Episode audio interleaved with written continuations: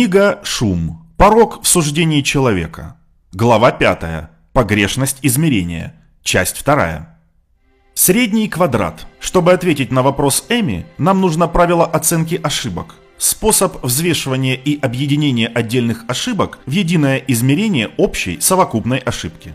К счастью, такой инструмент существует. Это метод наименьших квадратов, изобретенный в 1795 году Карлом Фридрихом Гауссом, известным математическим вундеркиндом, родившимся в 1777 году, который начал свою карьеру известными открытиями в подростковом возрасте.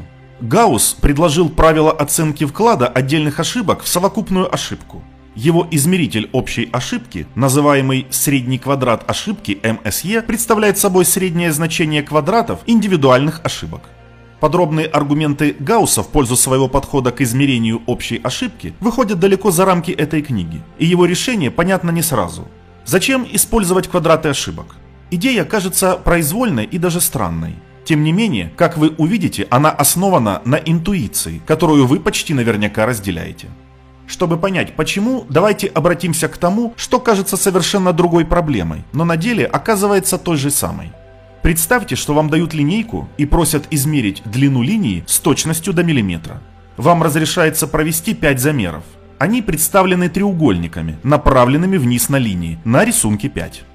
Как видите, все 5 измерений находятся в диапазоне от 971 до 980 миллиметров.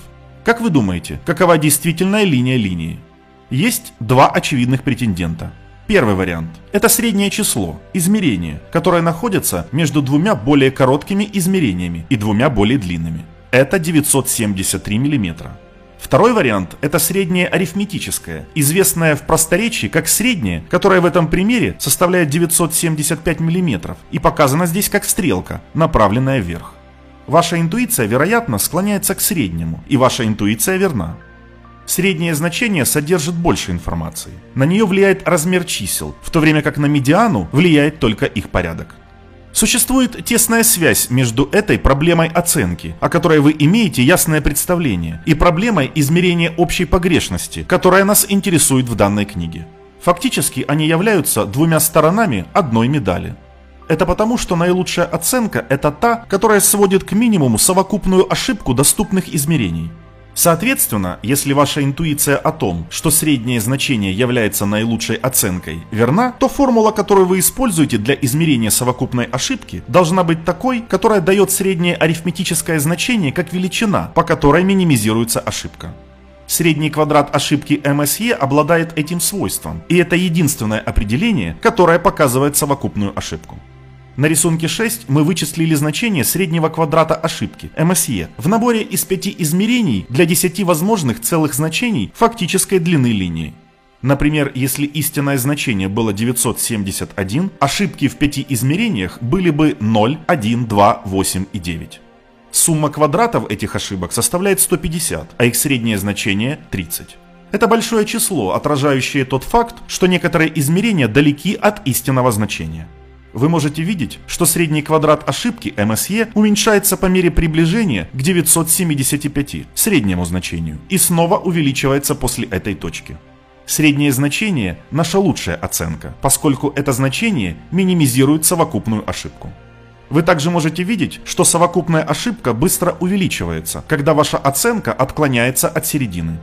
Когда ваша оценка увеличивается всего на 3 мм, например, от 976 до 979, средний квадрат ошибки удваивается.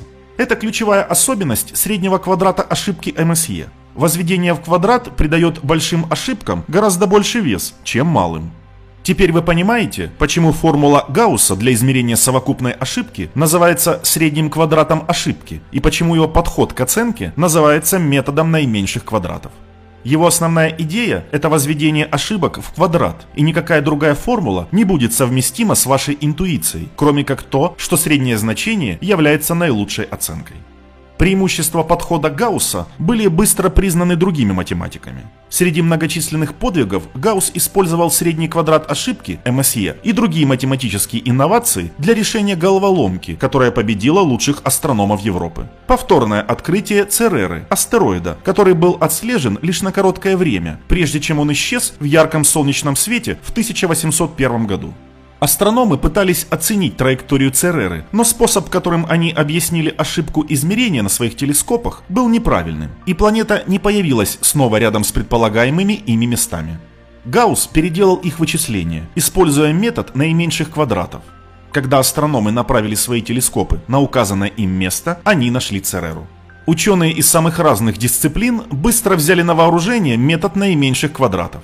Спустя более двух веков он остается стандартным способом оценки ошибок там, где целью является прийти к точности. Взвешивание ошибок по их квадрату является ключевым аспектом статистики.